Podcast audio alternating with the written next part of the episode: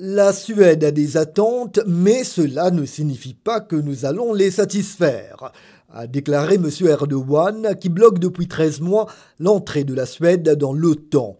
Une réunion tripartite entre la Turquie, la Suède et la Finlande a eu lieu hier à Ankara.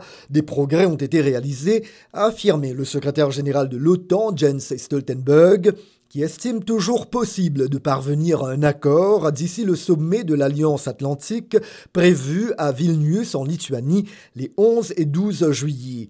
La Turquie, qui a donné son feu vert fin mars à l'entrée de la Finlande, est le seul des 31 États membres de l'OTAN avec la Hongrie à n'avoir pas encore ratifié l'adhésion de la Suède. Le gouvernement suédois a annoncé lundi l'extradition vers la Turquie d'un partisan du PKK, Parti des travailleurs du Kurdistan, condamné en Turquie, répondant de facto à une des conditions posées par Ankara, qui réclame encore des dizaines d'extraditions de militants kurdes réfugiés en Suède.